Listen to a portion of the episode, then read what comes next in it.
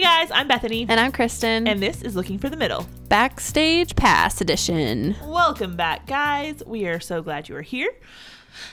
We have another listener question for you today. This one is from one of our guy listeners, which we love to get. So guys, if you're listening and you have a burning question about dating, relationships, singleness, I don't know what else you might want to know from a female perspective, but we are happy to answer them. That's what we're here for. We've heard from multiple guys over the years just like, hey, we listen to your podcast because we love hearing what girls think about things, and there's not really an equivalent. It doesn't seem for guys out there from a Christian perspective. So if you have a question that you don't want to ask your friends, like your girlfriends, you don't want to ask your girlfriend, send it to us. We will tell you what girls think, what these two girls think. For sure. Yes. So anyway, enough about that. Kristen, what is our question for today? Our question for today is, what are y'all's thoughts on dating coworkers in a female-dominated profession? For example, male nurses dating coworkers or a male teacher dating colleagues. Appreciate y'all and your thoughts on this. Thank you, whoever appreciates us. We really appreciate you. No. Oh, that's an interesting question. And yeah. I'm trying to think. I don't think I've ever worked in a female-dominated profession. I worked for a plumbing company.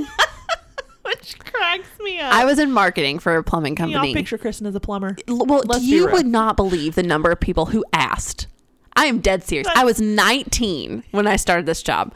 Even more blonde and Southern than I am right now.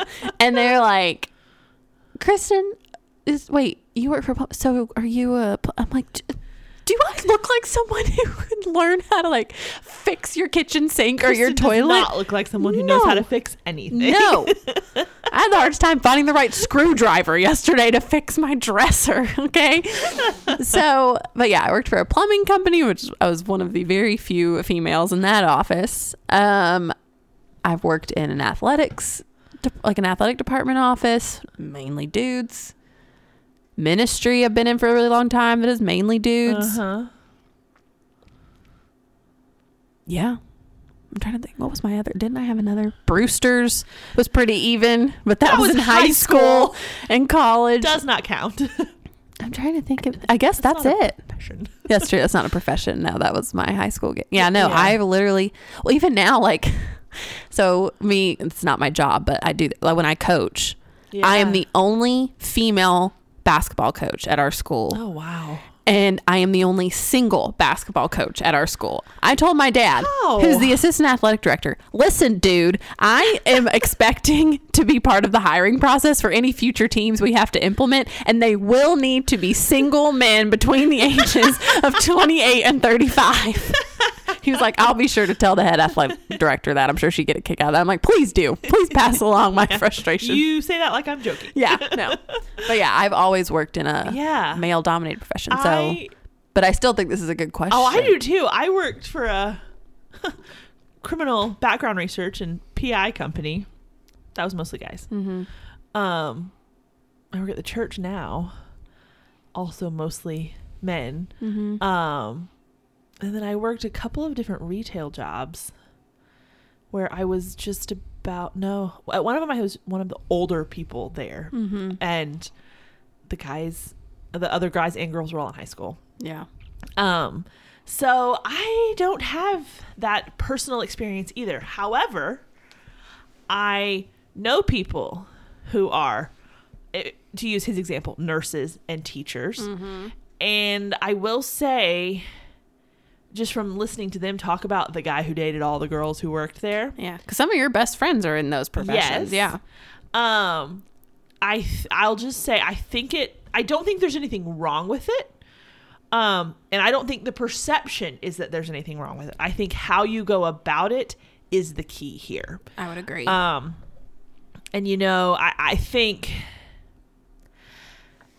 there's a lot of nuance to this. There's a lot of ifs or maybes or whatevers that go with this. I think as the guy, if you, let's say you work at a school and there's a couple of teachers that have kind of caught your eye that maybe you'd like, I'd like to date. Maybe she seems cool, whatever.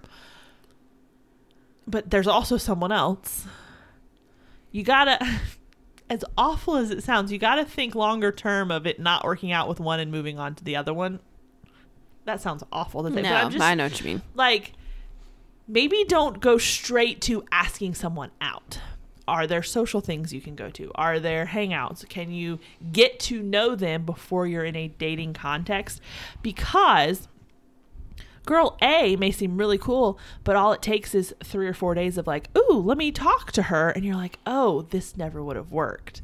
When girl B might be perfect, but if you jump headlong in and go out with girl A, and then you're like, oh, never mind, I don't like you, and kind of leave it on a bad note with her, well, you better know good and well girl B is going to find out about it. Yep. When if you hadn't done that, you could have just eliminated one and gone out with the other one by being patient, being considerate, and thinking, don't get so honed in on one person, I guess. Yeah. I think, yeah, as cheesy as it sounds, I think you go in with the intent of building friendships. Mm-hmm.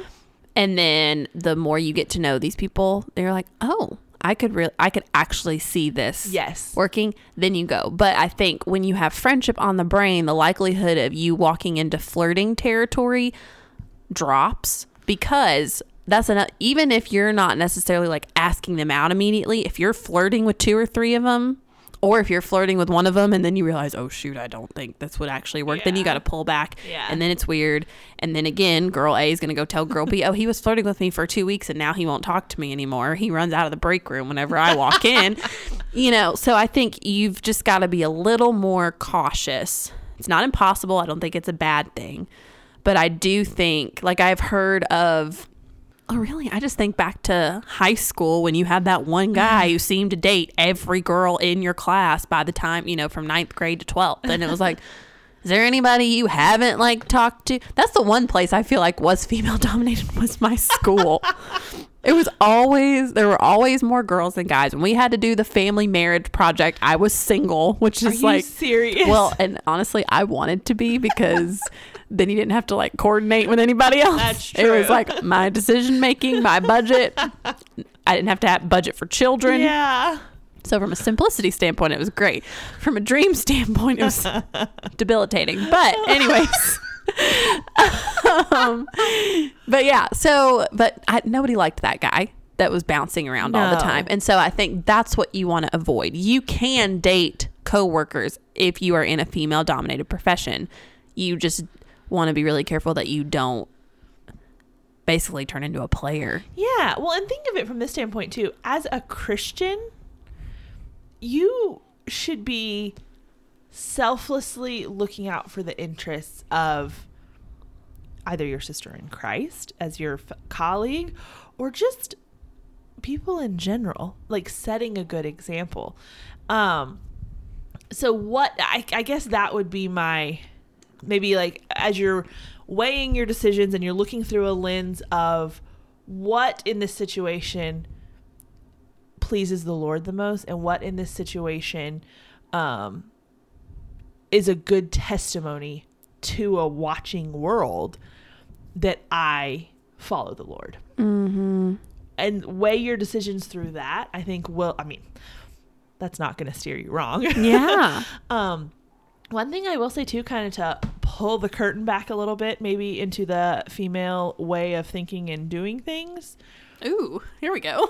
I love the conversations that start like that. Tell me if I'm off track here. Okay. You're not going to, trust me. All right. As the minority in a female dominated profession, aka one of few guys, I can guarantee you, and you may not know it, but I can guarantee you multiple of those women are interested in you. Oh yeah. You may not know it. They may be really good at hiding it, but trust me, more than one of them are interested. Yes. And I feel pretty confident saying that. Yeah. I would agree. So keep that even more in mind when it comes to if you end up dating multiple people in the same place, you're open. There's going to be, like, from their side, there's probably going to be some jealousy involved. They will definitely talk amongst themselves. Mm-hmm. Not in a bad way. I don't, but your conduct should be such that they don't have bad things to say about you. And, you know, we talked in an episode not too long ago, I'm trying to remember which one, about, it was in an online dating context of like, maybe someone asked the question, what do you do if you meet? We were talking about, you go out with one person from an app, doesn't work, you end it. And then we were saying how you, maybe it was when to stop talking with someone. And we were saying, you know, you need to end that with someone in such a way that they don't have a bad thing to say about you. And we said, because you never know who they know. Mm-hmm. And just in talking about, you never know. And I think you and Lauren had an example of the same guy had tried to talk to both of you or something like that. But all of that to sum up, all of that to say, after that, we had someone DM us and she said, you know what? And she told us we could share this. Her current boyfriend that she's dating now turns out is best friends with a guy she had gone out with previously that she met. She met both of them totally independently on a dating app. And she didn't know they were best friends. She didn't know, but she said, you know, she had done kind of what we said of like, she ended it well. It didn't work out. But when she started dating her current boyfriend, the guy she'd gone out with before said, she's really great. Like, I don't have anything bad to say about her because she handled that well, not even knowing that there was that connection. One, you should do that because it's right, first and foremost. But two, she didn't even know that connection was there. If you're talking about a whole group of coworkers, you know there's a connection there. And so you need to go about it from the standpoint of leaving it in such a way that they don't have anything negative to say about you. And a lot of that is going to start with, how do you start that? You know, start as you intend to continue. Yes. Well, and I think about, like, if I was, let's say, like you said, he's a teacher and I work at a school and I'm interested in this guy, but he's like one of four teachers that are dudes in this school. If he is being more cautious and not super flirty at the beginning, but is like talking to me and having conversations, I'm not going to be frustrated if it takes a little longer for him to ask me out. No. Because I'm going to know, like, okay, he was really like, now there may be times in the moment where I'm like, okay, like, do I need to make a move? You know, but that's just girl brain for you. Like, there's no getting around that. And you don't need to do anything differently because girls' brains do that. So please hear me. But when I see that, like, oh, he was being really cautious. He was trying not to, like, you know, flirt too much or be kind of like play the field or whatever that looks like, I'm going to have a lot of respect for that. Yeah. And so I think you going about it that way is not going to hurt you 100% agree. At all. So just keep that in mind, I think. Yeah. And if there's only like, there may only be one girl that you're interested in. Yeah. That's great. Go for it. That, now, I will say that if there is one girl and you're like, there's no chance of me wanting to date anyone else here, I really like this girl, or you've gotten through the stages we kind of talked about and you're like, oh, I really like this girl. Yeah. Go for it. Yeah.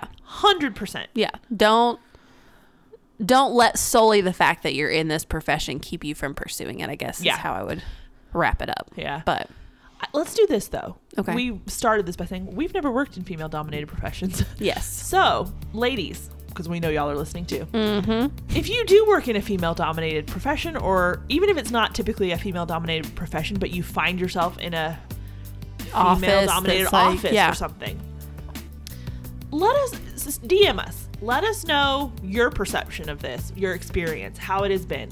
Send us a message, let us know, and we will collect those, and in an episode we'll share it in the next Backstage Pass. Okay, the next Backstage Pass. Yeah, we will, at the beginning we'll kind of circle back and share an update on that. So ladies, you've got a couple of weeks, or I guess actually probably about a month then, yeah, to send us your feedback on that. I think that would be a good thing to kind of spread it out a little and see what people think. So yes, let us know. Definitely. But we will leave it there. Thank you so much for joining us and for being here. We so appreciate it. We will be back next Wednesday with another episode. But until then, I'm Bethany. And I'm Kristen. And this is Looking for the Middle.